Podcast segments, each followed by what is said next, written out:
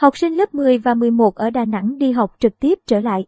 Sáng ngày 29 tháng 11, các trường trung học phổ thông trên địa bàn thành phố Đà Nẵng tổ chức đón học sinh lớp 10 và 11 đi học trực tiếp trở lại, đảm bảo an toàn phòng, chống dịch COVID-19.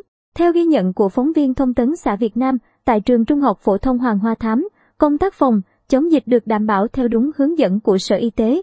Học sinh khi vào trường đều thực hiện thông điệp 5K của Bộ Y tế và phải mang khẩu trang trong quá trình học.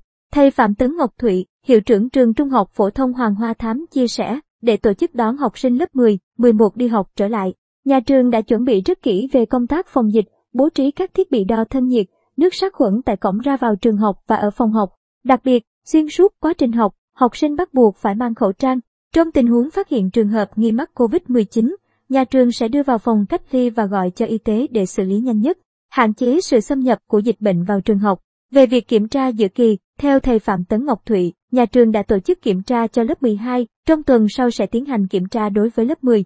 Lượng kiến thức đã được giảm tải và nhà trường cho đề cương ôn tập tại nhà. Do vậy, công tác kiểm tra đảm bảo chất lượng.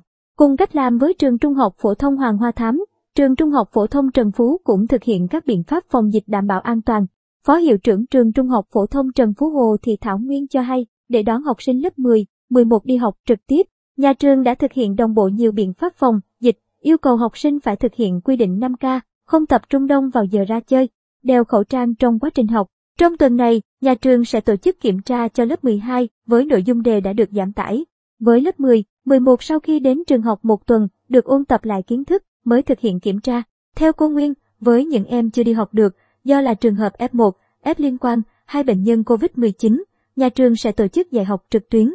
Các học sinh này sẽ được tổ chức thi lại sau khi đi học trực tiếp. Em Lê Quốc Anh, học sinh lớp 10, trường Trung học phổ thông Trần Phú chia sẻ, em rất vui khi được đến trường học trực tiếp. Mới đầu, em có chút lo lắng vì sợ lây nhiễm dịch bệnh, nhưng sau khi được tiêm vaccine và được ba mẹ, cô thầy tư vấn, em yên tâm hơn.